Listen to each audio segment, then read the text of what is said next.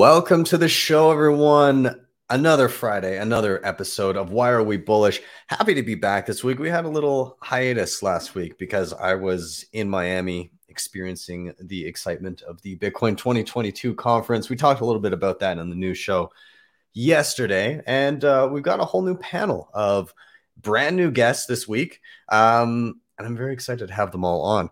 Uh, as always, please do like, subscribe, share. All that stuff is super important, gets us in front of more eyeballs. Uh, this is live. Anything can happen. So I defer to my friend Bill here. We'll do it live. Okay. We'll, we'll do it live. Fuck it. Do it live. I can. I'll write it, and we'll do it live. And thing sucks. Once again, like, subscribe, share, all that good stuff. I am Ben with the BTC Sessions. This is your daily session.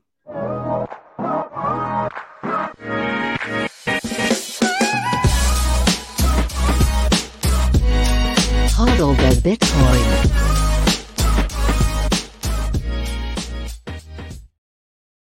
All right, before we bring in our panel, let's take a quick look at where we are in the market right now. This is the bitbo.io dashboard. We're sitting at 40,400 and some odd dollars per coin. Single US dollar will grab you 2,475 sats. 90.54% of all Bitcoin have been mined. And in terms of fees, uh, six sats per byte will get you into the next block. And anything beyond that, one sat per byte should do you. Quick shout out to sponsor of the show, shakepay.com. If you're in Bitcoin, if you're in Canada, rather buying Bitcoin, this is super easy way to do it. Uh, e-transfers, no deposit fees, no withdrawal fees, thin spread. Uh, if you use the link down below, after your first $100 purchase, they'll give you 30 bucks for free. You get the same deal when you refer your friends and family. And they can shake your phone every single day for free sats. I lost my streak in Miami. I was on a 200 plus day streak and it builds as you go. So you get more and more sats each day. It was heartbreaking. So don't don't mess up your shake streak. Anyways, keep going. Ledn.io, you can use your Bitcoin for a variety of different services. In particular, if you're in a pinch and you need your hands on dollars, but you don't want to sell your Bitcoin, you can deposit Bitcoin here, get a loan to your bank account within 24 hours. You pay back those dollars, you get back the same amount of Bitcoin. They also have savings accounts for Bitcoin and USDC and their B2X offering, and they're dabbling in Bitcoin mortgages. So check them out. Links are down below. Uh, Bitrefill, these guys help me a ton living on Bitcoin. Super simple. You can grab any gift card you like with Bitcoin, both on chain and Lightning, and you earn sats back as you shop. If you want a few extra sats, they also have a referral program, which is linked down below. Uh, Keystone, one of my favorite and most used hardware wallets, 100% air gapped, never plug it into anything internet connected. It's all done offline via QR code. Keeps the keys to your money safe and away from internet connections. Uh, upgrade definitely to the Bitcoin only firmware and works beautifully with Blue Wallet, Sparrow, Specter, all that good stuff. Awesome in a multi sig too. Check them out. And finally, if you're backing up any important Bitcoin wallet, be sure to get in solid steel. Uh, paper doesn't cut it, friends. You know, fire damage, water damage, all that stuff. Billfodl, privacypros.io. This is how I back up all my stuff. So, with that, let's bring in our, our friends here. We've got Sean, we've got Margo, we've got Mark. Uh, welcome everybody i'm going to get a quick round of intros from you guys so uh, when i come to you if you can just do a quick who are you what do you do uh, that'd be great so let's start with sean quick little intro from you Sure. My name's Sean Connell. Uh, my background is I come from energy first uh, before coming into Bitcoin. So I spent about 15 years with a power generation uh, company where I built and led a trade desk. And now I work for a company called Lancium, and uh, we are an energy transition company that's building out electrical infrastructure and software to essentially convert large Bitcoin mining facilities into like power plants in reverse. So I'm kind of doing what I've used in my background from power generation for application now in Bitcoin mining. awesome well i'm glad to have you man and uh and and we uh hang out around the same neck of the woods so it's good to have uh another uh local uh jumping on although we're kind of globetrotting a little bit so That's right. I think we're below zero today still, right? yeah We're yeah Calgarians. yeah i hit the beach one day and i was shoveling snow the next it was very unpleasant so uh let's jump down the line mark uh can you give yourself a little intro who are you what do you do Thank you. My name is Mark Stefani. I'm a hospital medicine physician for the past 10 years. Uh, so, in the thick of things over the past couple, that's for sure. Uh, I've been in the Bitcoin space since January 2017. And I started the Progressive Bitcoiner podcast uh, December of last year because I felt that there was a gap in the content uh, with respect to uh, center left issues, when arguably, in my opinion, uh, some of the most relevant uh, applications to Bitcoin are uh, for the people most in need of it. And so launched that in December, and things have been growing there, and loved, very honored and grateful to have the opportunity opportunity to do something like that. Awesome. Well, I'm I'm glad to have you here and uh, very interested to to chat with you this time around. Um, and finally, let's jump to Margot, aka Jin Urso. How are you doing? I'm good, thanks. I'm Margot or Jin. I am a fellow at the Bitcoin Policy Institute, and I focus mainly on Bitcoin mining and environment related issues. So I have worked a lot with Sean, and he was on the panel that I moderated at the Bitcoin conference. So that was very cool. And I also know Mark from his work on the progressive side of things. So, yeah, I'm also a PhD candidate. I do research on climate change. I have a climate model that I'm building, and I'm also working on a study of Bitcoin mining in ERCOT. So, a case study of that. So, that's really exciting uh, getting trying to figure out where all the data is and figure out what the story is there. You got your fingers in everything. You're busy. That's awesome. yeah, it keeps me very busy. awesome. Well, guys, I am super happy to have you all. Uh, thank you for joining, and uh, shout out to everybody that's already here in the chat. Uh, I'll be bringing up some of your comments and everything up here. I don't know if our favorite person is here yet or not. I'm sad I haven't seen him for a couple weeks. Uh, we I I have a fan on the show. His name is David Wong, and uh, he's here every Friday, sometimes hours early for the show. He hates Bitcoin, but he's here almost every week. So I hope we see his return. Uh, we'll put out positive vibes so that he can fill the chat with his his excellent criticism. And uh, even Bitcoin Magazine is in the room. So, uh, you know, shout out to Bitcoin Mag for joining in. Uh, but we're going to get this rolling. People watching that are unfamiliar. This is Why Are We Bullish? Very simple. Uh, we go by the three R's. Somebody's going to give a reason why they're bullish. Then altogether, we're going to riff on that reason. And then we're going to rotate to the next person. Simple. We're going to go all the way through to everybody gets a chance. I will be kicking us off tonight. Uh, very, very. Uh, I, have been reinvigorated uh, by this trip to Miami, and so my my reason for being bullish this week is the Bitcoin brain drain. Uh, you know, a phenomenon where where people just leave their former lives behind and just get sucked into the black hole that is Bitcoin in whatever way they see fit. Um, you know, and, and we do see notable people, um, highly visible public personas that get sucked into Bitcoin. We've seen a, a number of them over the past number of years. You know, Jack Dorsey being a very notable one. Um, you know, leaving things behind to focus a lot on Bitcoin. Uh, there's even a panel of Greg Foss headed up a panel of uh, billionaire capital allocators that that have been become kind of enthralled in Bitcoin and left some of their previous ventures or put large swaths of their net worth into Bitcoin. But where I'd like to focus this particular topic and my reason for being bullish this week is the individual uh, people that I've met along the way.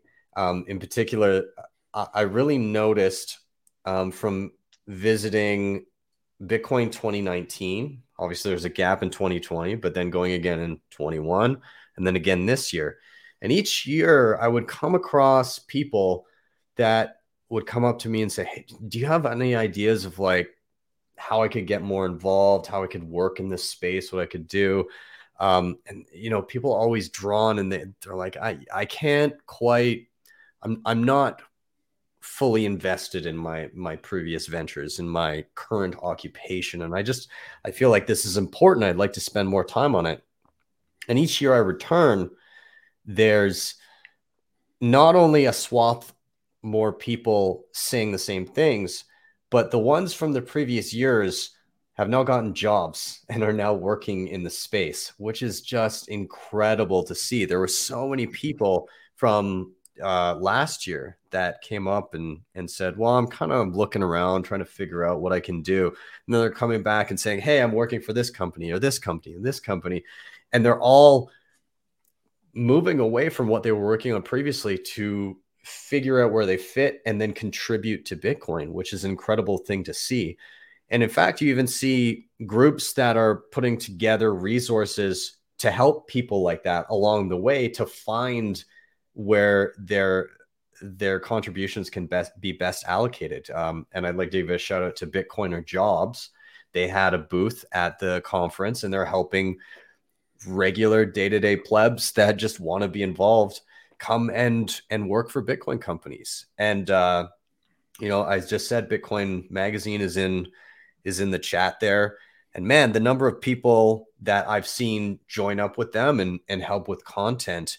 Uh, another good shout out would be Swan. Swan seems to be employing everybody. They're just hiring nonstop, and uh, it's always cool seeing great people join up with them. But the brain drain is real. And I think as more and more people kind of see the gravity of what Bitcoin has to offer to the world potentially, um, they're all finding unique places to contribute, myself included. Early on, I had no idea how a mixture of um, having taught little kids how to break dance for a decade, uh, enjoying being on a stage and and performing and uh, some very minor video editing skills would come together to uh, teach people about how to use Bitcoin wallets and security and all that. But I never would have guessed this trajectory for myself, but through, you know, kind of being exposed to the space and and having a, an extreme passion for it, you you tend to find your way and and put together your skill set to provide some value. So, uh, very bullish on the fact that not only did I see a ton of Bitcoiners who wanted to work in Bitcoin have that dream fulfilled, but I saw another massive amount of plebs this year that have that drive to make it happen. And I very much look forward to seeing them again next year as they tell me all about their great new jobs. So I'm going to open it up to you guys, uh, whether it be questions, commentary, things that you've experienced in regards to people finding their their place in Bitcoin or even yourself. So, does anybody want to dive in with anything that they've experienced? Sure. I, I think you're absolutely right. It's it's a one way street. It would seem it, it's it's a black hole of, of pulling people in, and it seems that to be doing that from all sectors, whether that's finance, energy, uh, climate science, to um, entertainment. You know, everybody's headed in one direction. I, I, can't think of a single example where people are leaving the industry, uh, and so it's it's pretty most certainly bullish in, in, that case. I can speak from experience in that the Minneapolis Bitcoin uh, meetup group. You know, there's been at least four or five members that have moved to Austin for Bitcoin companies, primarily Unchained. They're they're poaching everybody from up here, so uh, it's pretty remarkable. So I would completely agree with you. It's a very bullish uh, scenario. I feel like Austin is a 51% attack on the uh, geolocation of Bitcoiners in the space. yeah, it, it, feels like um, you know when when you first got introduced to Bitcoin, right? You, you you kind of start kind of going down the rabbit hole, and then you make this discovery, right? And you get super excited about it, and so I, I, think that like you know we all wear different hats in our lives. There's like your your hat as a husband, a hat as a as a parent, and then there's your career hat, and then your personal hat. And so I found that you know my experience and my observation with others is that you've got this kind of career hat that you're wearing, and you got to you know put that on every day, and you're doing certain activities, and then you go home and you put on this other hat, which is this you know this interest hat, which is like the the Bitcoin discovery.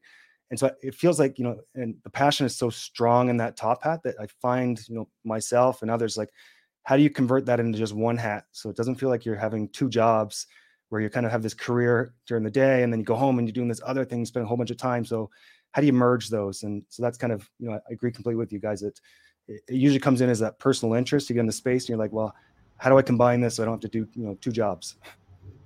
Yeah.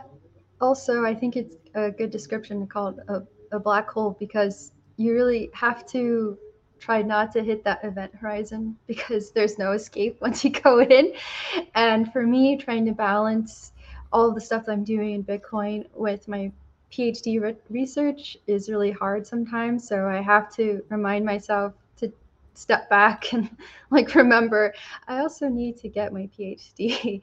so if I get too sucked in, I'll never finish my PhD. But I'll have a lot of fun with Bitcoin. But uh, I'm I won't get the PhD. and Mar- Margot, have you merged like your PhD like with kind of like the Bitcoin space? A little bit. I mean, I finally had the conversation with my advisor about this ERCOT study, and I I had to really defend the idea. He knows a few things about power systems. He's done some modeling. So at first he was skeptical, but I pushed back a lot and pulled as much knowledge as I had in my head about about everything that was going on. And by the end of it, he was he was like, okay, yeah, this is worthwhile. And he even said that the model that we're working on could actually be applicable down the line. So, which was his way of saying, you know, don't stop working on your model because we, because you should finish it. So don't get too distracted. But you know, it, it, we'll see what happens, uh, how these this study goes, and maybe Margot, I'll end my thesis. I don't know. if I can yeah. jump in, was there a particular piece of evidence, or was it the cumulative amount of evidence that tipped the scales for your advisor? Oh, I think it was the cumulative amount, and maybe I I just kept throwing things back at him, like whatever I could think of about demand response or about uh, bringing on new infrastructure. He understood. Like I didn't start with Bitcoin mining first of all. I started with the big picture problem, which was how do we accelerate the renewable energy transition? And, th- and then I was like, and there's these computers that you can use. Ha ha ha. They're energy intensive. And then finally, I was like, cryptocurrency miners. And then I was like, Bitcoin, Bitcoin mining. And uh, yeah, and he he's skeptical about the renewable energy transition. So that was part of the problem. And I had to tell him, look, it doesn't the, the question isn't whether we can bring on high levels of renewables onto electrical grid. The question is whether Bitcoin mining actually plays a role. And this case study in ERCOT is the first step. And he, he was also concerned because you can really, this type of modeling that you could end up doing is very complicated. So he's, he was basically saying like, this is a whole career that you're talking about. I don't understand. What are you saying? Do you want to change your thesis? It's okay, but this is really changing. and what are you, what are you thinking? So I, I couldn't tell him that it was like, oh, I'm, I'm you know, doing this because I love Bitcoin. But I, I had, I was really trying to be, uh, you know, objective, and he, he thinks that he's doing it because I'm he thinks it's climate activism. So I think that's great. so do you think he's well going to be drawn into the black hole or? I don't know. He still uses AOL for his email. So. Oh yeah, it might take, a, might take a few more touch points before that happens. Yeah. yeah. Awesome. Well, that's that's great. Um, did you guys encounter people? Uh, well, how many of you were down? Um, Mark, were you down in uh, in Miami or no? Yeah, I couldn't make it. I was working. Oh, that's too bad. Uh, well, fair yeah. enough. Did uh, well, I'm curious to hear if Sean and Margot uh, ran into people that maybe have made some shifts uh, while you were down in Miami. Did you did you encounter any people that were um, beginning to work in the Bitcoin space or had aspirations of or anything like that? So maybe I'll kind of uh, start by saying I think Margot and I had a kind of an expectation going down to Bitcoin Miami this year that you know the mining stage last year was it was a kind of a tent off to the side and it was kind of on the fringe right? And so like it's pretty different this time. Right? And so like and i think that uh you know i'll speak for myself. Maybe margot might add on this but like it's different when you speak in a lot, front of a group of you know 100 200 versus a thousand right? And so uh, went down to miami and you know checked out the space that was going to be for like the mining stage and it's you know a thousand people right? So it's you know tying into what you're we're sharing is like what was you know surprising was is the amount of people that have shifted to kind of this awareness of kind of Bitcoin at the intersection of energy. And we're really kind of, you know, sponges that we're kind of, you know, kind of like, um, you know, drinking from the hose of saying, you know, kind of teach me, right? Because I really need to know this information. Um, so I felt that that was a big shift that happened year over year where, you know, something fringe on the side to saying, hey, this is something super important and super kind of, um, you know can play a key role in this energy transition and you know help me kind of defend an attack vector of bitcoin by understanding the benefits of it. So that's kind of a long way of saying that you know people are very receptive to learning this and so it felt like you know um, people wanted to be a sponge to learn those pieces. Would you would you think it's the same margot or something different or? Yeah yeah i agree that uh, there were a lot of people who wanted to talk about mining with renewable energy. Uh, they were they were interested in like does this really work? Or you know, what are the conditions for it? But i think what surprises me is how excited people are about it more than anything because there were a lot of technical questions. And i i did uh, ask people on twitter to submit questions for the panel. And and we had like close to 70 questions. And some of them were very technical some of them were skeptic based but overall I think the level of excitement around it was beyond anything I thought. And the panel had standing room seating, I guess, like it was filled to capacity. That's what I was told. It was, it's hard to see from the stage. so, so I think that well, I didn't really hear anybody actually saying like, "Can you get me a job in this space?" You know, I can't get a job in this space. But I do know that. Well, actually, I do know that at least one person is was thinking about dropping out of their PhD program to work in the renewable industry on Bitcoin mining in particular. So, yeah, there there are sounds like there are really people out there that want to get involved and think this is a worthwhile endeavor. I uh, actually one of the people that brought brought this up, and I don't I don't want to like ruin any topics moving forward, but uh, I'm, I'm not a fan of the individual, but interesting that he's getting into this realm is uh, Kevin O'Leary was talking about he wants to uh, be doing a mix of hydro and nuclear in terms of mining. So he's kind of diving and he was talking about, oh, I want to do this for the next decade. So hmm. um, interesting to hear that coming out of him. Um, but uh, yeah, I digress. Um, yeah, there's been quite a lot of interest from a lot of people in a lot of different realms, and you're absolutely right about that mining stage. I mean, the the 2019 main stage for for the Bitcoin conference was about the same size as the mining stage this time, uh, and that was for like the main stage of all all the major speakers. Uh, it was pretty astounding to see all of the different stages and and the draw that they all got for um, whether it be mining or or uh, the open source stage was amazing to go to.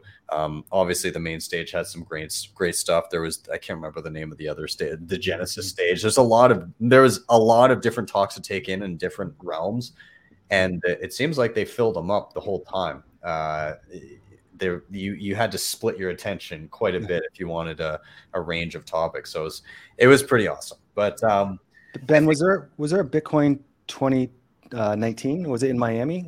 Uh, so 2019 was in San Francisco, oh. uh, and it thankfully moved. Um, it was a little exp- it was a little pricey uh, over in San Francisco for not quite as good of an experience, I would say.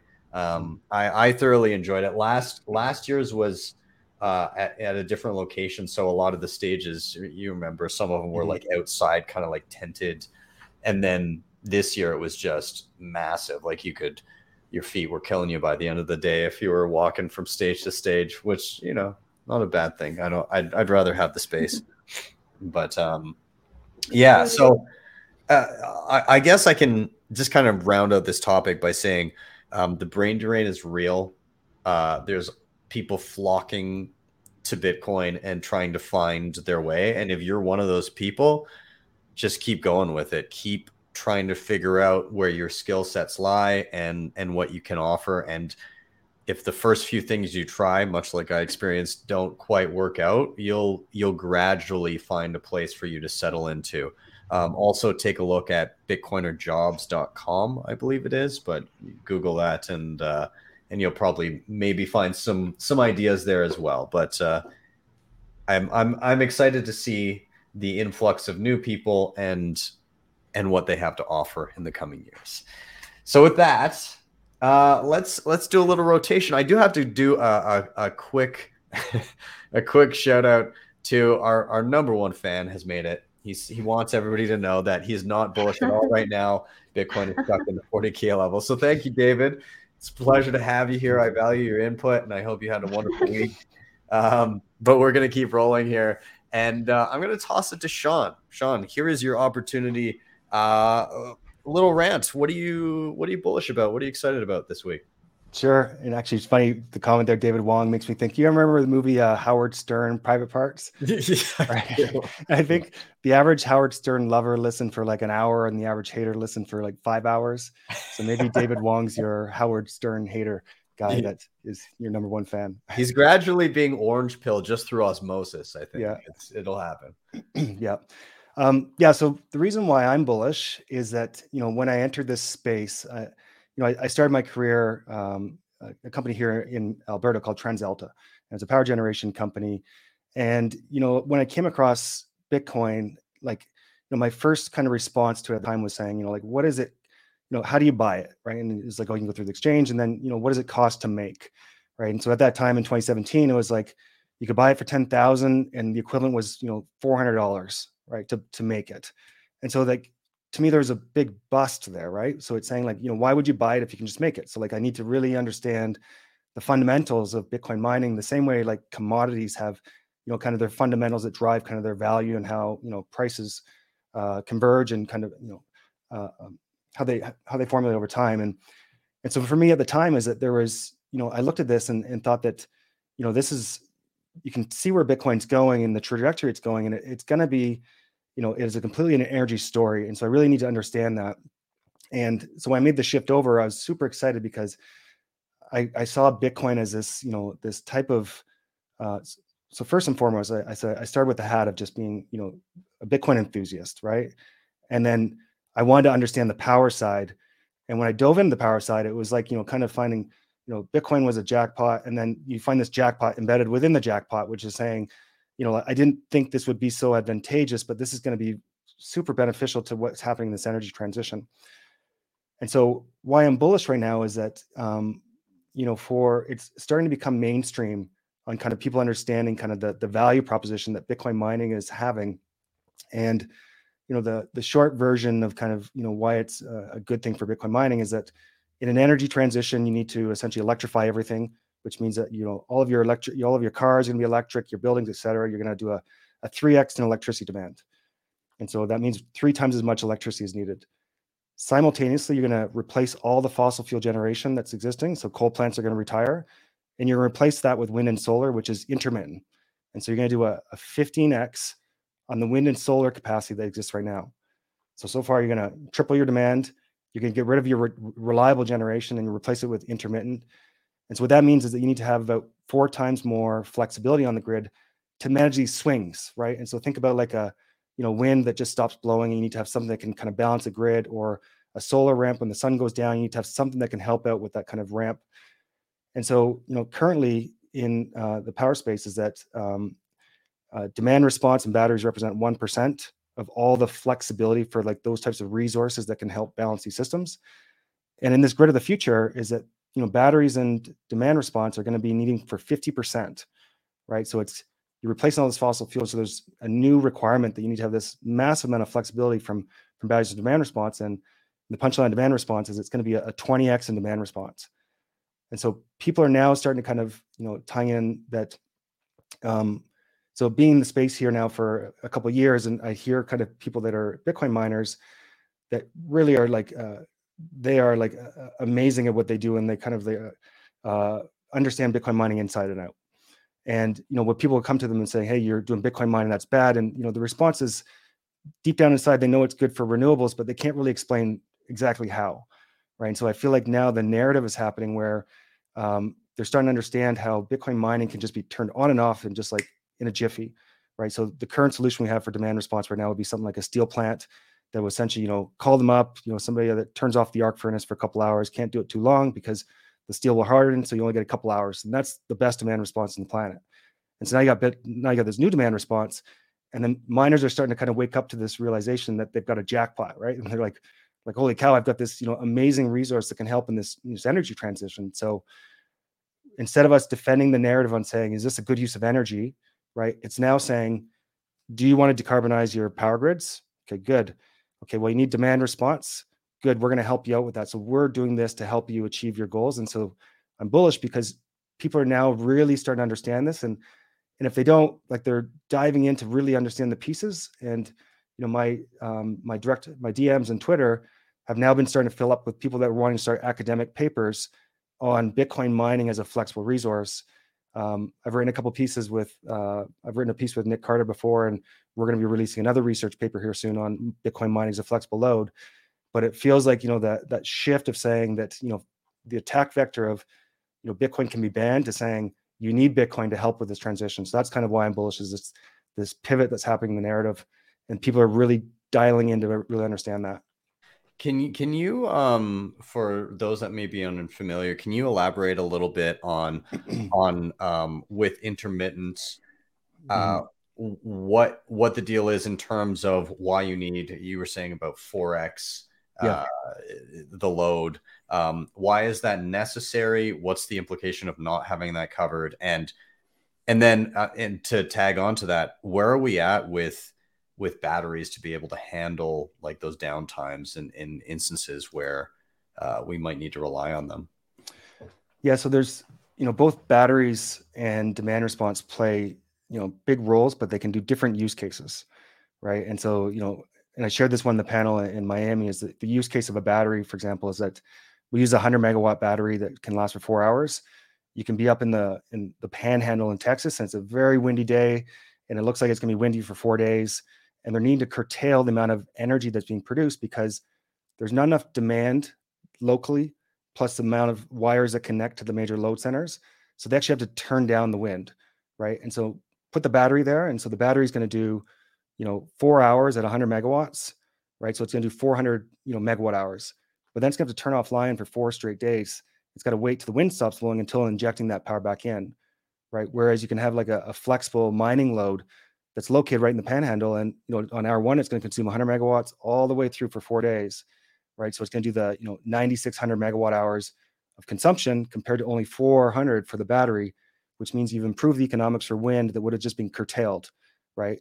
And so you know, it's important to note that you know batteries play a big role in that they have also provide you know backup power. Like a, a Bitcoin mine can't store energy and then give it back to the grid, right? It's just to to make a case that there's different use cases and you know the challenge that the texas grid is having in other areas where they reach a really high amount of wind uh, wind and solar penetration is you've got lack of transmission infrastructure that can pull that power to the regions and so it's just being wasted. So how do you have something that can soak up that excess power until you can actually build these power lines that can connect those and then you can have that mining facility that can just you know turn down turn up and down?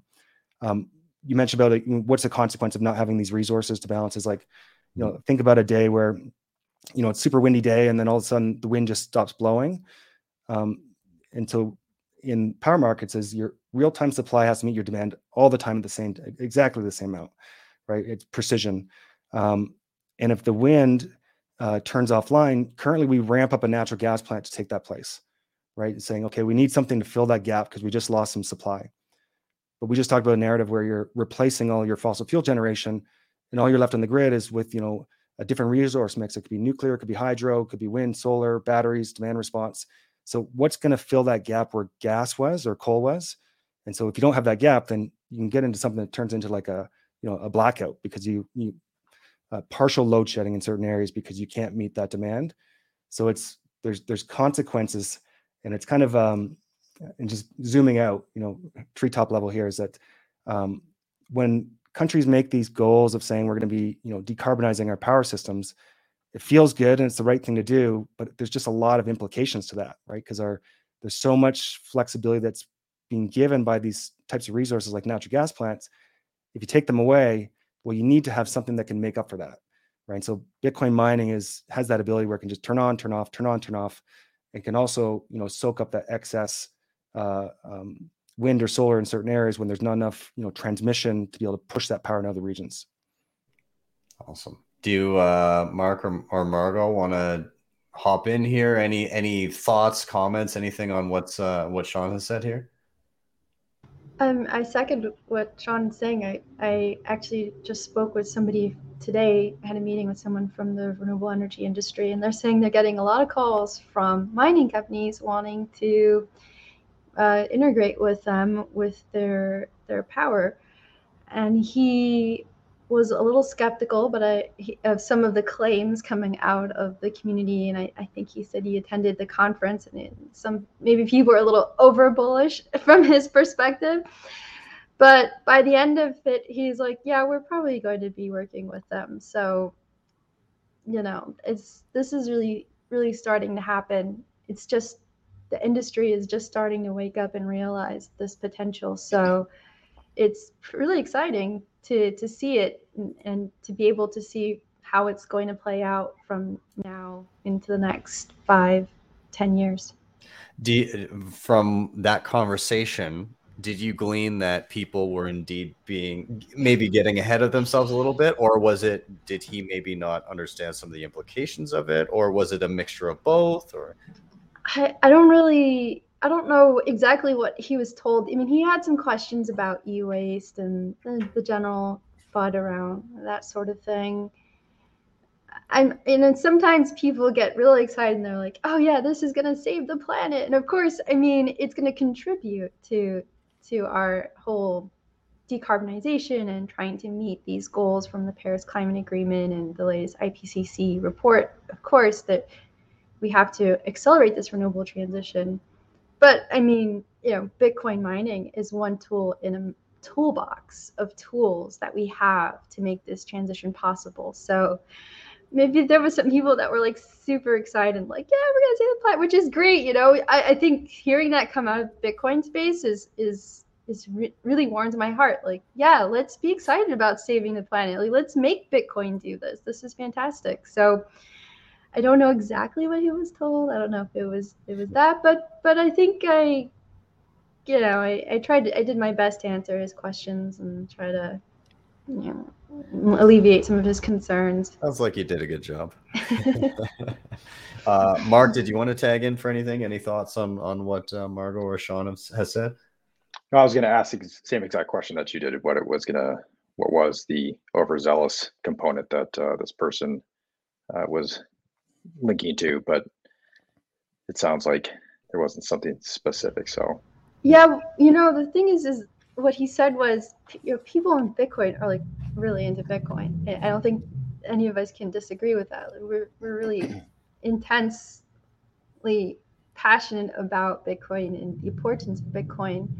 And generally, he said, usually when I when I encounter that, I'm I'm really skeptical. But it seems like in Bitcoin, maybe there's actually more to it than than than just hype. So yeah, he's been doing a lot of research. He, he said he's like he on a scale he's now he's maybe a, a small c crypto bro. So he's moving his way through through his education and the rabbit hole.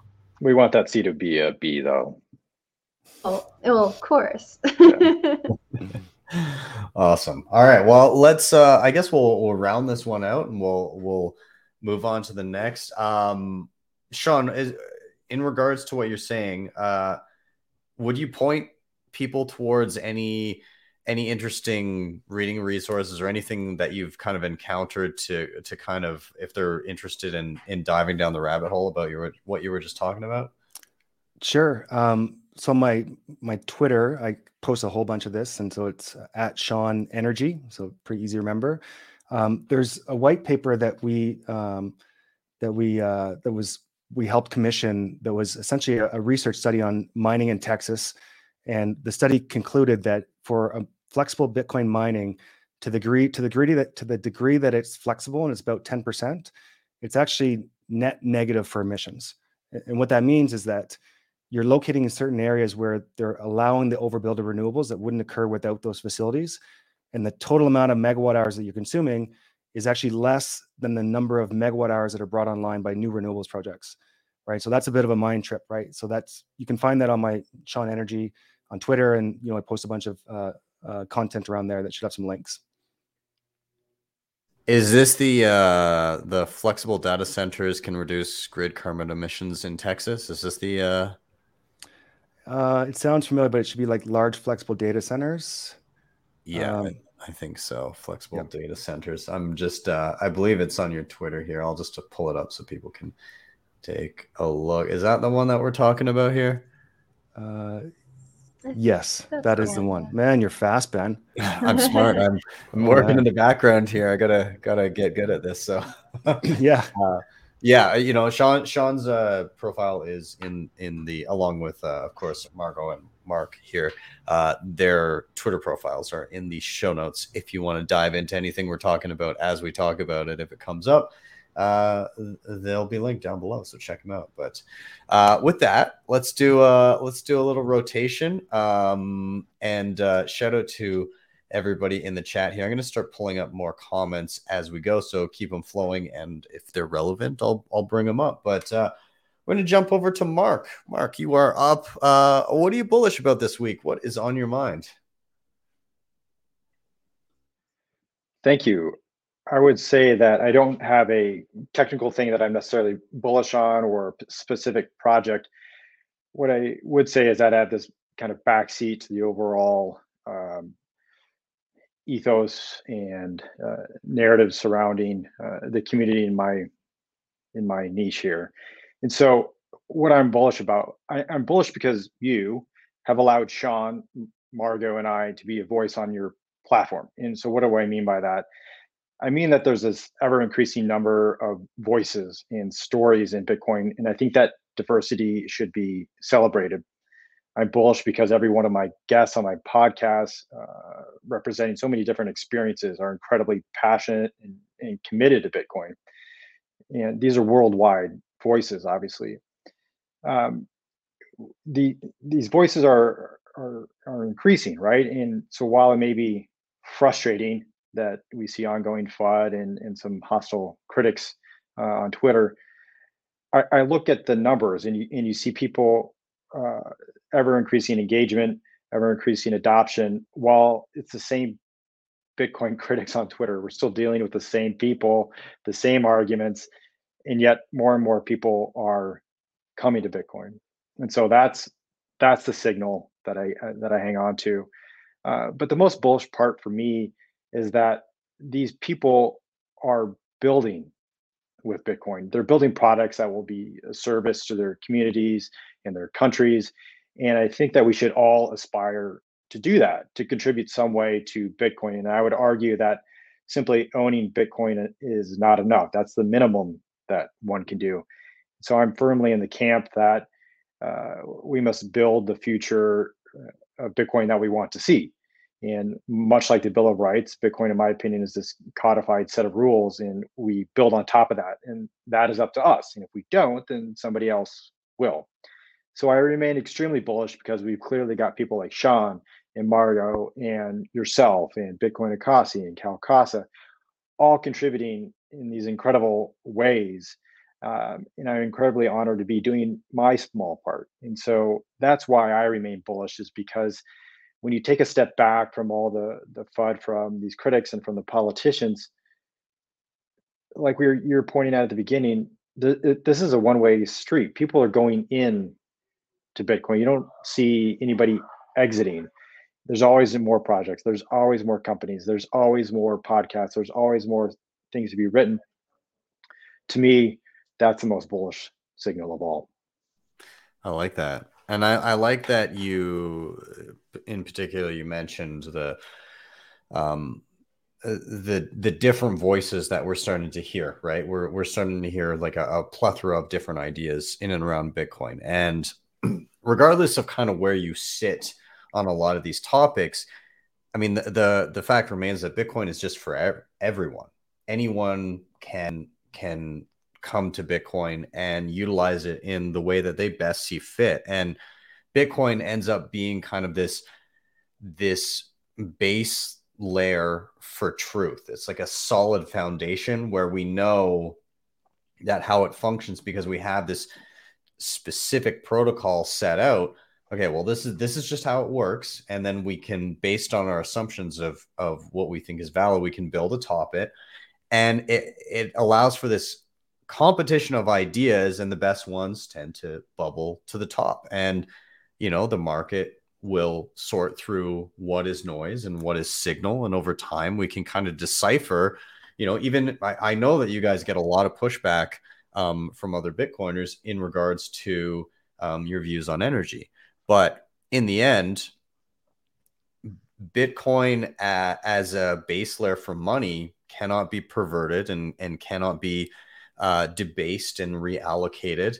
Um, and so I believe with that, what will come of it is the the best ideas and the best and most efficient ways of allocating human time and capital and energy will will be the winners in this instance. And I think you know over time it just gives us a, a better baseline for truth in in terms of uh you know what what we value and and what is efficient so uh, i know that's kind of uh, uncertain uh i guess in in regards to a lot of stuff but um i kind of have faith that with with that kind of base layer of truth we we come through it with a better idea of where we stand so I don't know, I'll open it up to uh, Sean or Margot if you want to tag on to my very vague statements there. Sorry, I was on mute there. Um, Mark, how did you get into Bitcoin, and just uh, you know, what was your kind of reason for for starting a podcast? I got into Bitcoin after going through 2017 and getting spit out the other end, and still recognizing that there was something to uh, Bitcoin. There's still something to the technology, but totally burnt out from the whole ICO experience. And so, what what planted the seed was uh, what is money basically. And that stuck with me up and you know through it was probably late 2018 early 19 where it's just like i have to revisit that question. I've always had this uh, tumultuous relationship with money my entire life. And i felt like if i was going to try to not only understand bitcoin but understand how i need to handle my own economic position and financial position, I need to better understand what is money. And I, I, I can't understand stocks and the financial markets without understanding this very core position. And so I didn't even start reading Bitcoin books before uh, I started with, you know, uh, you know Ferguson's books and the Ascent of Money and all those other foundational books. and then it was just like most of us, it was kind of game on from there and uh, an ever expanding uh, need to to understand more. But it wasn't until yeah, late 2019, 20 when you know you felt comfortable in your seat a little bit more and uh, really saw how things were spreading outside of the little bubble that you may have started with. And so you look at uh, you know seeing things like Paxful and um, its implications uh, more globally started make you thinking about um, um, Bitcoin's overall impact, not just within your own little sphere. And obviously, Gladstein's work.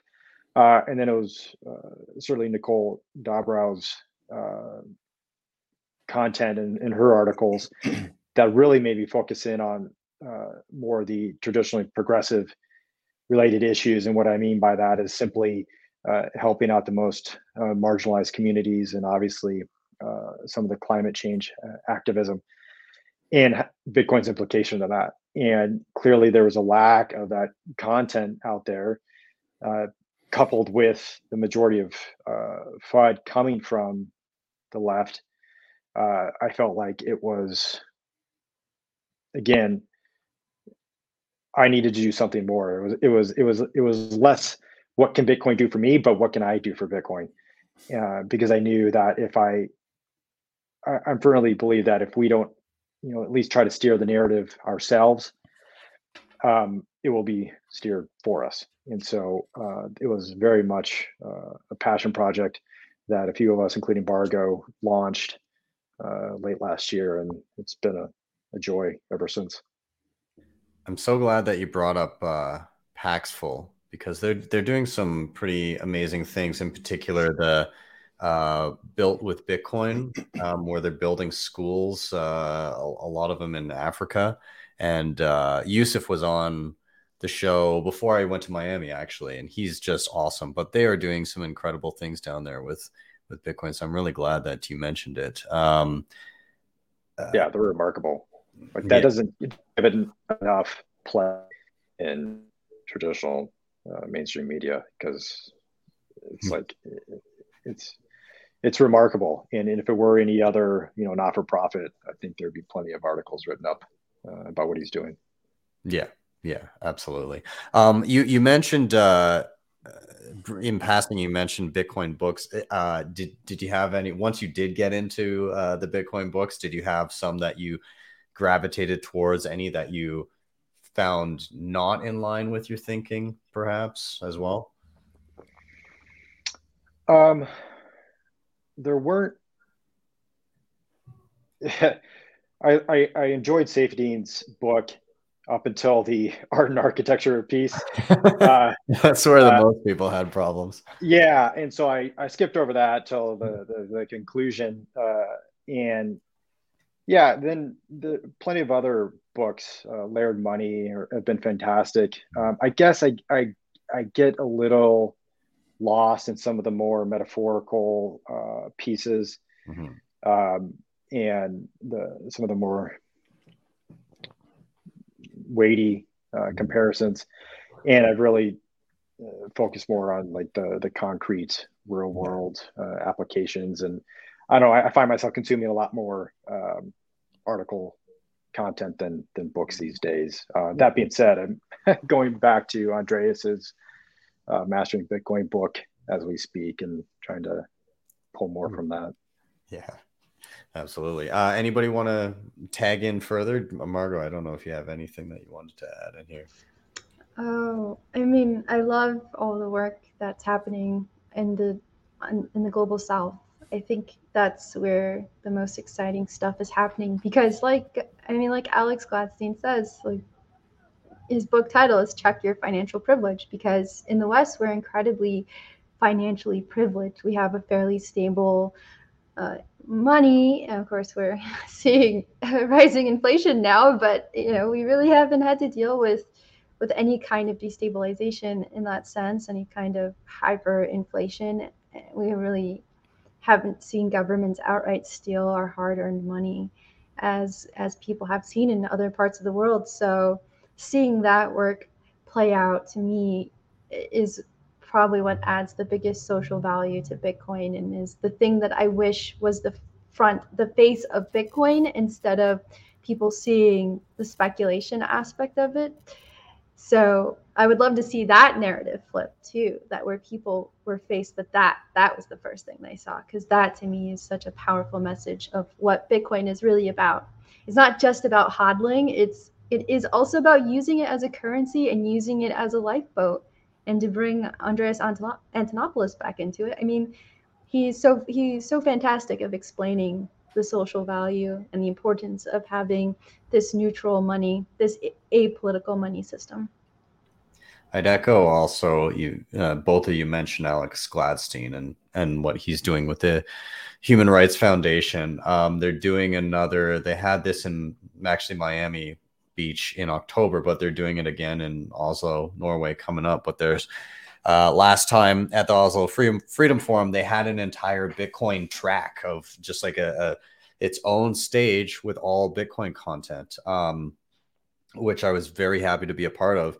Uh, I was just talking to him yesterday, and it looks like I'm gonna be emceeing this one as well. So, uh, super excited for that. Um, but, Margot, I are mean- you going to be there? No, Troy Cross is going to going to be there, so Oh, he'll be re- representing the Bitcoin environment side. I, I might be emceeing him then and uh, Oh, cool. introducing him or something. So that'd be great. Nice. They always. yeah, I'm, I'm Sorry, go ahead. Um, no, I'm just I was just gonna say I'm I'm one Manhattan away from YOLOing YOLOing into getting tickets for for that conference. it's quite good and some of the you know that's where like photo Fode Diop who was a keynote uh and at in Miami this year um uh I'm trying to uh, uh Farida um uh Roya Mahbub from uh, Afghanistan there there were so many and Kal Kassa from Ethiopia there's there there's so many great speakers that come and talk about how Bitcoin is helping people in areas, and and it's not uh, like to what you guys were talking about. Um, in in Western nations, we're very spoiled in the fact that uh, we've only ever really firsthand experienced Bitcoin as a as a way to kind of save um, or or for a lot of people that YOLO'd in in the past year and a half uh, speculate, right? And so that's kind of usually our first first touch point with it, it you know myself included is you see number go up and you get curious whereas a lot of the individuals that are are speaking at things like the Oslo Freedom Forum their first touch points are this is a tool for me to survive. This is a tool for me to be able to to move my wealth out of a country as i'm escaping or fund something within my country where uh, you know my my rights aren't being observed or or i just have no rights. Um, it's a very real tool for these individuals. And uh, you know like roya roya mahbub was the one of the first uh, stories that i read about um, that had to do with this this line of thought with bitcoin of it being a tool for human rights and freedom. And she was in uh, afghanistan. She was heading up the women's robotics team. But uh, women were not allowed to have bank accounts there. And you know basically you had to have a man managing your finances at all times. Um, and so she had no way of of paying her team of the, paying the girls on this robotics team. Uh, so she started accepting bitcoin and paying the women in bitcoin and basically subverted that system. Um, i mean through doing that she did have threats on her life. And uh, since left but uh, uh, it it's it's the censorship resistant apolitical nature of Bitcoin that allowed her to even do that and operate that team in the first place. So pretty incredible stories that that come out of of these individuals that find Bitcoin and understand what it can do. Um, yeah, I think it's a fantastic topic. So I, I think what I'll do now, um, unless anybody has any final thoughts around this topic before we round out to the last. I'll, leave it there then. All right. So uh, we're gonna round out to the the final reason for being bullish, uh, Margot. Uh, I hope I don't put too much pressure on you here, but you, you are our last most bullish. Re- no, you, are, you, are, the last uh, up tonight. So um, yeah, feel free. Let us uh, know what are you excited about right now in Bitcoin. I'm really excited about Adam Back's announcement at Bitcoin at the Bitcoin conference last week which is that Blockstream and Block have teamed up with Tesla to set up this solar and battery mining facility. And it's going to run 24 7 and it's really an experiment. It's a live experiment on powering Bitcoin 100% off grid, 100% with renewable and battery storage. And, and it's going to be uh, powering one megawatt worth with 30 petahash with a 30 petahash rate. So it's approximately uh, a couple hundred S19s that will be running. And the best part of it to me is that he that they're going to make all of the data public, including how much money they make from it, um, the uptime, you know, uh, whatever else we need to know. It's it's all going to be there, and I think this is so important because you can actually you know you can write a paper on this. This can get published in a, in a peer reviewed publication and it's another opportunity to say look bitcoin can do something good. And and i think in fact that's basically what adam back was saying is like look we're just going to do this and we're instead of just talking about it we're just going to show you. We're going to just show you that bitcoin mining can do this. He said, This is a step to proving our thesis that Bitcoin mining can fund zero emission power infrastructure and build the economic growth for the future. So that is really exciting. And I, I hope that people are paying attention to it because this is a first step in the right direction, I think. And it's very exciting when you're thinking about being able to bring on new energy sources, new uh, sustainable energy sources that can take us that next level as an advanced civilization. And it's it's very very cool. And adam back i mean the best part is that he's also a scientist. He's got a phd he's an academic essentially in his background. So i think that also adds a certain amount of credibility to what he's doing. So i'm really really excited to see how that pans out. I love it. I uh, I'll, I'll read a, just a couple quotes from the article that I had pulled up here. It said uh, this from Adam Back. A couple quotes from him. The Tesla solar PV array and Tesla Megapack will power Blockstream and Block's open source solar and battery powered Bitcoin mining facility, according to a slide shared by Back during the presentation. The facility is projected to produce 3.8 megawatts of solar renewable power 30 petahash a second hash rate. Uh, the facility will be a proof of concept for a 100% renewable energy Bitcoin mine at scale with the economics of the build out, including operational costs and returns on investment made open to the public. Uh, yeah, so I mean, just just having it, he's basically open sourcing everything that they're doing, saying here's exactly how we did it, um, and if if it seems like a feasible operation and it's profitable, then go do it yourself. And that, I think that's a, a fantastic thing. That's great. Can I ask the two of you a question, Margot and Sean? Please. Um, so this obviously demonstrates that 100% renewable uh, solar can mine Bitcoin, but then can you take this data in turn, say, with this, how does this fit into the grid? Yeah. So, um, so adding on to what Margot said too was also pretty cool at the Bitcoin conference is he got to go on stage right after we we had our panel. So he we got to chat with him and he, he gave us kind of the info what he was going to share and that we kind of teed him up well because we were talking about you know mm-hmm. the solar and declining cost for solar uh, on stage. Um, so I'd say what's you know super fascinating about this project is like for the first time in history, you can monetize generation without wires. Right? step back and think about that, right? Just like instead of needing to connect to the grid, which is usually the normally the only buyer of energy that can take all of your production at a price that will be determined by the grid based on spot energy. But you can now avoid that, you know, bypass that, and you now have a customer for any type of sizing of facility that you want that you can now monetize generation without without wires. Now it's also important to kind of you know step back and say you know what is the alternative to this and like what is the economics because I'm I'm really looking forward to the open sourcing of this because what I heard him say on the stage was it's a 13 million dollar project that's going to be split between Tesla and Blockstream.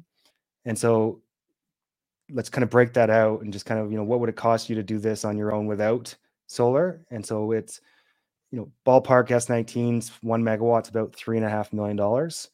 Um, the infrastructure normally the like a substation to connect to a grid is you know call it about a half million dollars per megawatt. So so you're at like um, four million dollars normally to be grid connected and so now you're 13 million right but you're not even you're not going to have any opex anymore right you're you're now off the grid right? And you know, it's kind of like the example of saying, I have an electric car. I don't have to put gas in my tank anymore, and my get it's almost free because I'm you know connecting electricity. But the Tesla sure as heck wasn't wasn't low cost option, right? My capex on that Tesla was a lot more than you know say a Honda Civic. So they're kind of you know building out like a really advanced model. Um, so I'm looking forward to the economics because I believe what they're doing is that they're buying uh, five megawatts of solar panels ish at about a, a million dollars per megawatt hour um, and then they're building the battery pack so that you can consume one megawatt of power from those panels during the day. And then you can inject approximately, I'm, I'm going to be wrong on this, but call it, you know, 14 megawatt hours of power that's being put in those batteries that can be pulled when the sun's not shining. Right. So it's a very high capex initial outlay, but I'm very interested to see kind of the project. And, you know, the real story on this, though, is and Margot, I touched on this in the panel, is like for the first time in history, is that solar allows us to manufacture energy. And what that means is that, you know, um, you know, with solar is that you're not using fossil fuels, you're using semiconductors. It's just getting better, better and better for more efficiency. The cost of solar, call it like a levelized cost of energy, which is like the, the break even that you need for power to make the project economic, is about $28. And these costs are going down and down and down every year. If they keep going down the same pace, then this project that they're doing right now in the same type of cost curves of batteries that we're saying is a $13 million project in 10 years from now, that project might be a $6 million project, right? Because the cost of the batteries and the solars come down so much.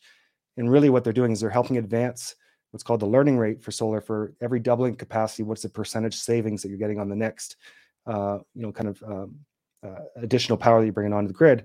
So they're fast tracking kind of the learning rate for this solar so you can get to this point that you can have like near free energy. So I'm excited to see kind of the economics. They're, they're overpaying for sure. It's not going to be you know remotely close, in my opinion, to the economics of something that's just grid connected at start. But they're going to show that you know these costs will come down over over time, and they've just found a way to monetize generation without wires. So I think it's I think it's an amazing story, and I'm, and I'm glad they're doing it. Yeah, and and also, I mean, there's there's a, this massive wait time now to get connected to the grid. So if you can bring on these power plants and and monetize them while you're waiting, and the wait times are increasing. They're they're now heading towards four years because there's all sorts of policy changes that have to be made around the way these studies are, are done. And if you can if you can bring it online, you kind of eliminate a, a chicken versus the egg problem where you can kind of you can do these in parallel. You can you can do the study, you can wait for the approval, you can figure out how much all that's going to cost if you have to upgrade the transmission lines or whatever, or build out transmission if it's in a remote location. And in the meantime, you can keep that plant viable, you can start getting a return on that investment.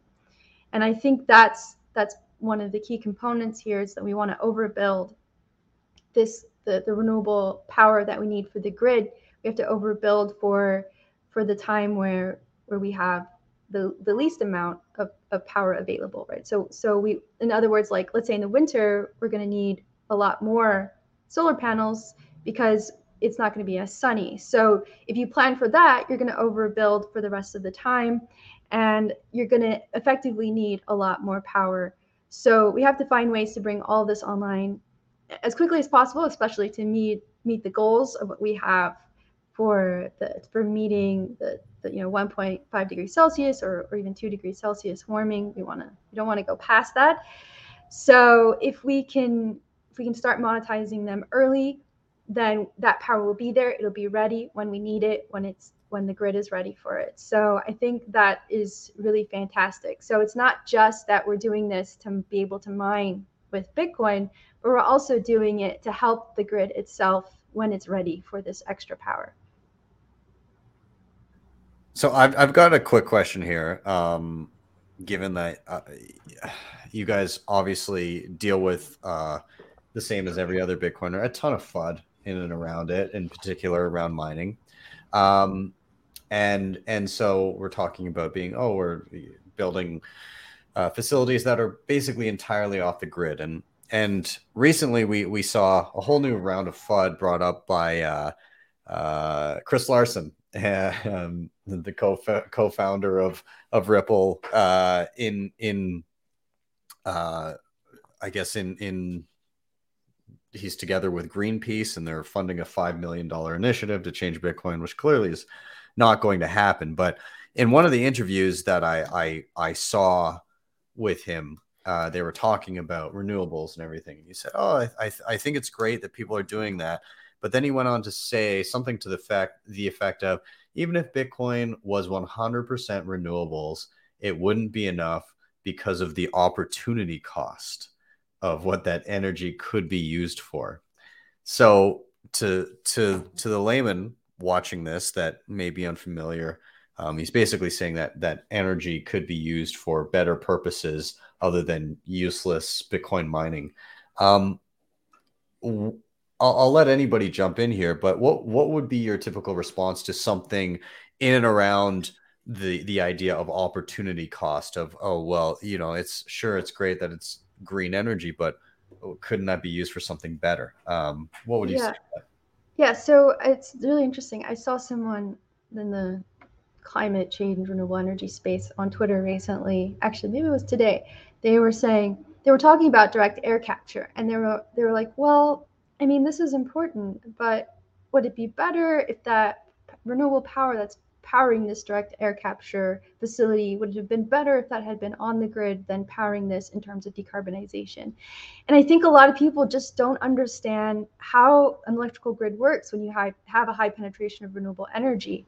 And they think it's in either or they think 100% of that power is being put towards some use when the reality is that a high percentage of that is curtailed. In other words it's, it's wasted. And so much of mining is is tied to eating up that wasted energy or it's tied to balancing the grid depending on where those miners are located so it's actually providing uh, a, a, valuable uh, resource to this whole renewable energy grid that otherwise wouldn't be there. And and there's, you know, Sean can talk about this, like tell you about negative pricing problems and how that affects everything with the electrical grid as well. And so I think really it just comes down to people really don't understand how their electricity works, like how it got to them, how that power plant got onto these got connected to these transmission lines, how much of that energy is wasted. Uh, if they understood that, I think that they would have a different perspective. And and even if they, I don't know, even if they're like, okay, great, but Bitcoin is still a waste. I mean, it's valuable to some, to uh, you know, millions of people. So therefore, it's not. It really isn't. It isn't a waste because a, a lot of people find value in it. Some people find value in playing video games. You know, it just really depends on on what you care about. Troy Cross just jumped into the chat and he wanted to let you know that every hash that doesn't mine a block is wasted. what a troll. Good to see you, Troy. Sean, did you want to tag on anything that Margot? Yeah. so I can understand how, you know, Chris Larsen's the world. There's many, right? Because energy markets are very complex, right? And so somebody that understands kind of like uh, hydro versus kind of oil versus gas versus electricity, like they're, they're, there's upstream, downstream, midstream, all the way through. And so like it, they're very complex. And so it's, I think it's a common to think that you know energy scarcity is applicable across the board. An example being is that um, oil scarcity, oil is easy to transport from one place to another. So if you're choosing to go here versus there, you're choosing A or B, right? You're not dumping the oil out and saying it was a waste, right? And so that's the kind of the easiest flow of energy. You know, the next difficult would be um, like natural gas. So natural gas requires pipelines. And so there are certain regions that are constrained where there's too much natural gas and they actually have to shut their wells in they're not wasting the natural gas, they're just shutting it in because they can't actually move the gas through a pipeline. Power markets are different, right? So essentially, what means is that your supply and demand have to always match exactly. And so you're more constrained because you have now wires that are connecting each of those locations. They're not like big pipelines taking the major areas. And so now you can think about like West Texas, where there's this massive resource there. And it's really, it's a Saudi Arabia of renewables, right? Because you have some of the best sun quality and the best wind speeds but you don't have demand there, right? So it's very kind of a low demand area, and there's not enough transmission lines that go across. And so year to date in Texas, um, 20% of the hours have been negative.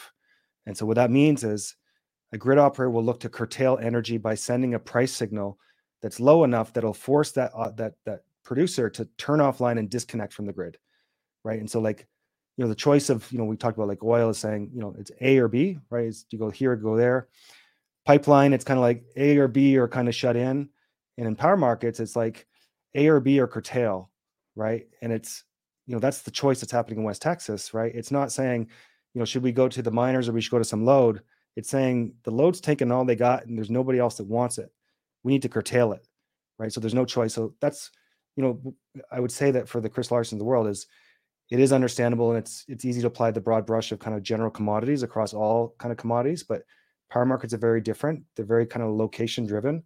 And especially now with renewables where wind and solar at a cost that are lower than fossil fuels, which which happened in the last like you know five ten years. You know, essentially it's the cheapest resource on the planet, and there's too much of it, and they can't get enough of it into the areas, so they need to waste it. And so mining allows you to kind of co-locate into these areas. It allows, as Margot said, instead of kind of you know chicken or egg, you know, build the transmission wires or build this facility. It's like do both, right? and then actually have the load there, build the wires, and then you now you have this option that you can then connect that power to to other customers. So that's kind of what I what I add on top of that. Do you think uh, moving out from here as Bitcoin becomes or Bitcoin mining becomes more ubiquitous um, around the globe and in, in these areas, do you think we'll see much more robust um, energy systems in that uh, you don't have issues like Texas had uh, with their blackouts um, and uh, the storm that went through there. When was that last year? Um, mm-hmm. Uh, do you think we'll see more robust grids where they're not as susceptible to to major problems like that? So I think there's a there's a few things. It's like you know one is that you know mining provides a flexibility to the grid for managing some of these kind of you know black swan events and i would say that winter storm uri was the black swan of black swans like it wasn't just kind of like uh, you know we under forecasted by 10% it was you know 30, 40, per- it was just massive. So Bitcoin mining would not have solved that, right? There's there's so many issues uh, that went on. Um, but mining is now allowing these grids to have flexibility for you know managing as we're making this transition from our current energy mix to you know call it 24/7 green energy is it's the bridge that lets you get there. But I think even more is that like um, currently there is there is there's no global price of energy, right? There, you can't go to some you know proverbial, for proverbial village in Africa and put some type of wind turbine in some place and be able to monetize that generation. You need to have some type of customer agreement with some offtake or, or something or some wires. And so now, for the first time in, in the history of the world, is you now have this floor price for energy, right? Which is profound, right? It's saying, you know, you can have a wind turbine that you can connect anywhere, and you kind of put on some miners attached to that wind turbine, and you're connected to the Bitcoin network. And right now, an S9 will make, you know, ninety dollars per megawatt. An S19 will make 220. The wind turbine has, you know, it oscillates, you know, call it 33% capacity factor, which means that over the course of a year, 100 megawatt wind farm will only generate on average 33 megawatts. But if you have a low cost miner, right, that didn't cost you a whole bunch of capex that you need to recover, you know, you can actually oscillate that and essentially monetize that resource. So it, it's really you know quite profound when you step back and say this is a floor price of energy that anybody around the world can tap into. And you know, my belief is that you know Bitcoin right now is the, the buyer first resort because it get paid so well for it. And um, but in this future, as we transition from say 15 gigawatts um, Alberta's 10 gigawatts for power generation, uh, average in, in, Texas 45. And so the Bitcoin network is about 15 gigawatts. As we transition from 15 gigawatts today to something like 200, 300, 400 in the future, it's likely that renewables are going to be operating that you know system because it's going to be the lowest cost energy. It's always the buyer of last resort that you can either drop it off in the Bitcoin network or you can inject in the power grid if, it, if it's paying you more than this kind of base level of money. So it's just a kind of profound thought on what it can enable. enable. Very interesting. Awesome. Well, I think I'm gonna start. I think I'm gonna start wrapping us here, and I'm gonna what what I'd like to do. Um, this has been a great conversation, by the way. Is uh, I'm I'm gonna do a round of um, we'll we'll do a mix of any final thoughts you guys may have, uh, but also uh, I'm going to challenge you guys to recommend a, a resource, a Bitcoin related or uh, tangential, tangential. No, losing my words now. Anyways, uh, any topic that you think may relate uh, to to Bitcoin, anything that you may think people will find useful, um, a resource for them, whether it be a, a, video, a book, an article, something you found interesting. Um, I am going to. Do I have the book with me right now? I don't know if I do. Um, I'm going to recommend uh, a book from a guy that was down at uh, Bitcoin 2022. I met him the previous year, and actually, I guess this ties into my original topic. So we're coming full circle. Uh, I met this guy as I was walking around at Bitcoin 2021. He came up to me and he said, "Hey, man, I just I just wrote a book on Bitcoin. Could you check it out?" So I bought it on the spot right there on on Amazon, and it arrived when I got home. And I read it it's probably one of the best damn books I've read on Bitcoin ever. Uh, it was incredibly fleshed out. It goes through monetary history really well. It spends a lot of time on the current monetary system. It dives into the why of Bitcoin, but also a lot of the how of Bitcoin, the nitty gritty of how it actually works. Um, very, very detailed, very in depth, and uh, a great read. And he spices it up with uh, alternating quotes uh, between Mike Tyson and Kanye West in between each chapter. Uh, and the book is called The Seventh Property. It's by Eric Yakes, Y A K E S. If you haven't read it, I would say it's it's a more in-depth version of the the Bitcoin standard uh, with um, less political divisiveness, perhaps. Uh, but it's a solid read. So I would recommend The Seventh Property again by Eric Yakes. Uh, but I, am I'll leave it there, um, and we'll go around the circle. I'm gonna go to Sean first. Uh, any final thoughts sure. about anything that was said today, and if you want to point people towards any piece of content. Uh, final thoughts kind of ties in with what Mark was saying earlier, just about you know, it's pretty awesome that you can now start to have these conversations, and you know, thank you for inviting us on the show to kind of share these and it's like it reminds me back when you know I, I first got into to Bitcoin 2017, and I was just I was trying to find podcasts that had come good content and education that I could kind of learn about it, and it was, it was challenging.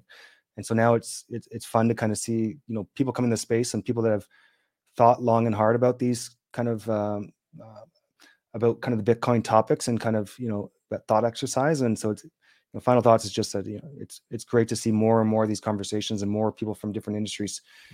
Uh, that brain drain that you're talking about come in the space.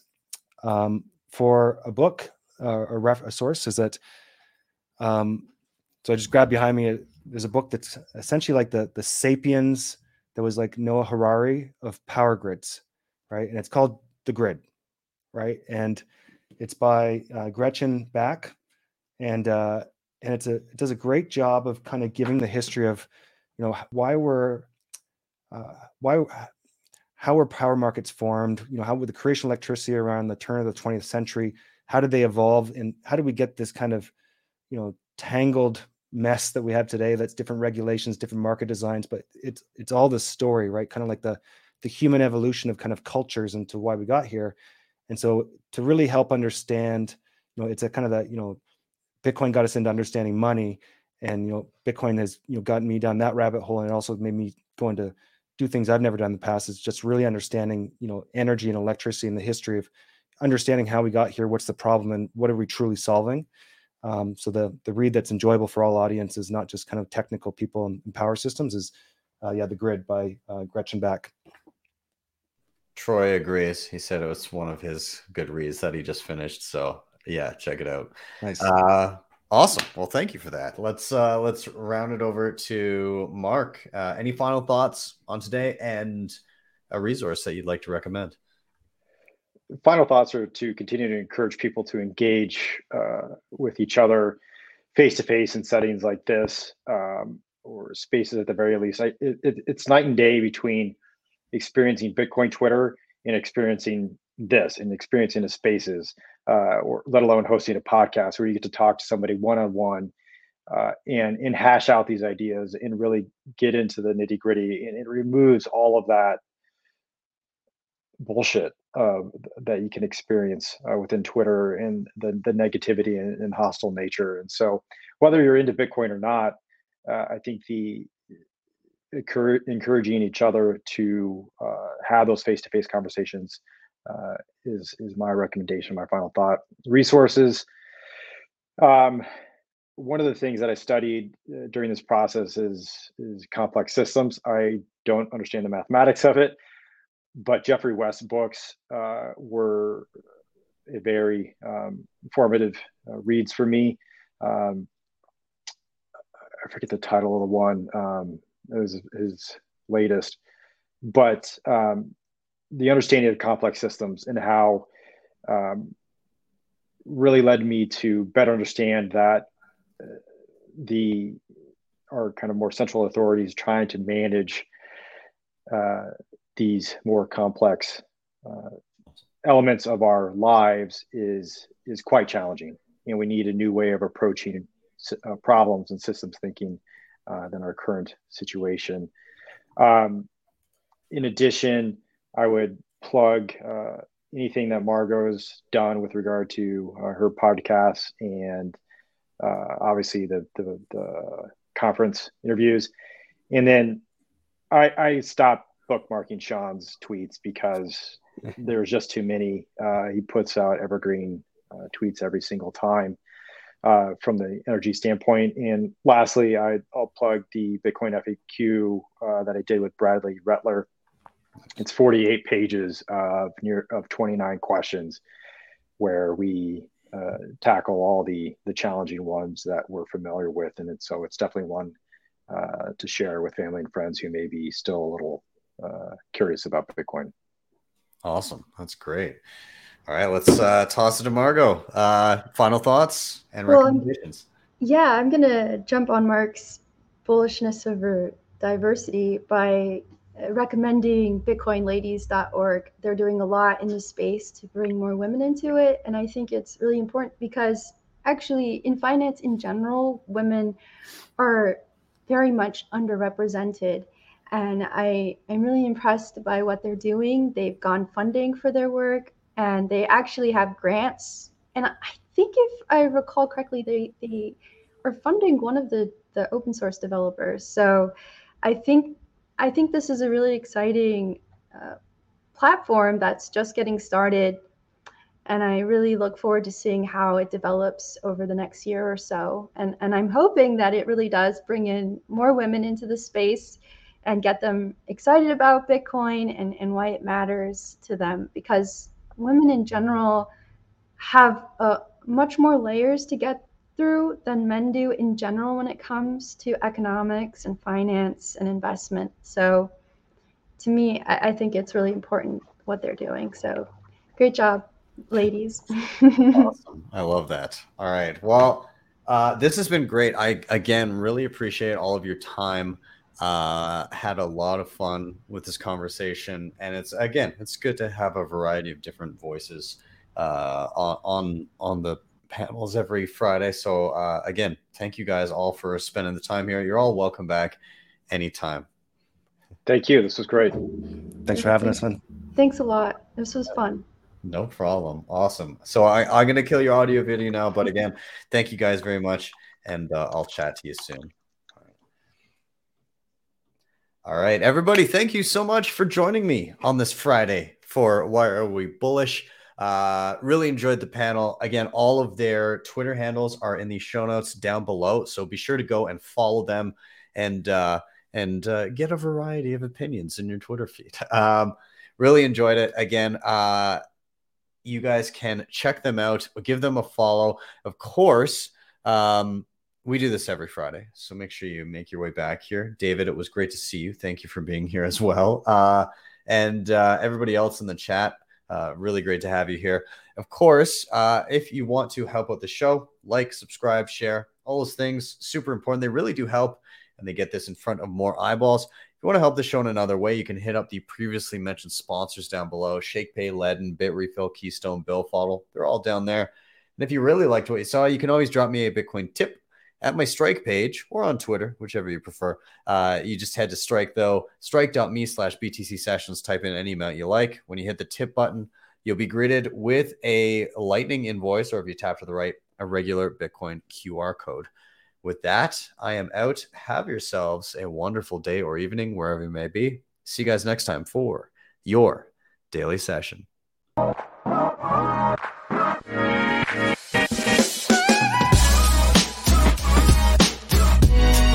Hodl the Bitcoin.